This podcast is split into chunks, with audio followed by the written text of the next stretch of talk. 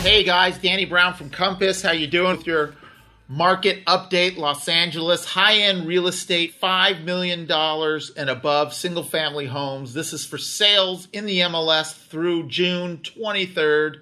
Uh, we are up. Uh, sales volume 300. We've had 302 sales. That's up over 220 percent from last year.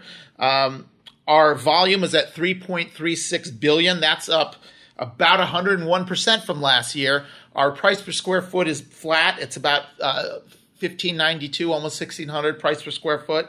And our average price is flat, about 11, 11 million. So what we're seeing in the market at the high end is still very, very uh, active, very robust, especially in the middle markets, the five to 10 million. Uh, we are also seeing a, uh, a bunch of sales over the 20 million and even some in the, the ultra high end, some of the bigger generational estates. So the lull has picked up at the higher end. It's really interesting to see how the market will will uh, wind up at the end of the year. Obviously, there was a slowdown the first half of last year with COVID, so some of these percentages have to be uh, looked at in, uh, in terms of the lens. You know, we lost about a quarter uh, from last year. So we uh, we this year we hit the ground running. Uh, of course, the entry level is still on fire. I didn't touch on those stats because I think it's pretty well known that the entry level in Los Angeles, the two to three million dollar range and under, is just smoking fire and really hard to keep up with. So, guys, that's your update. Looking forward to talking to you soon. Take care.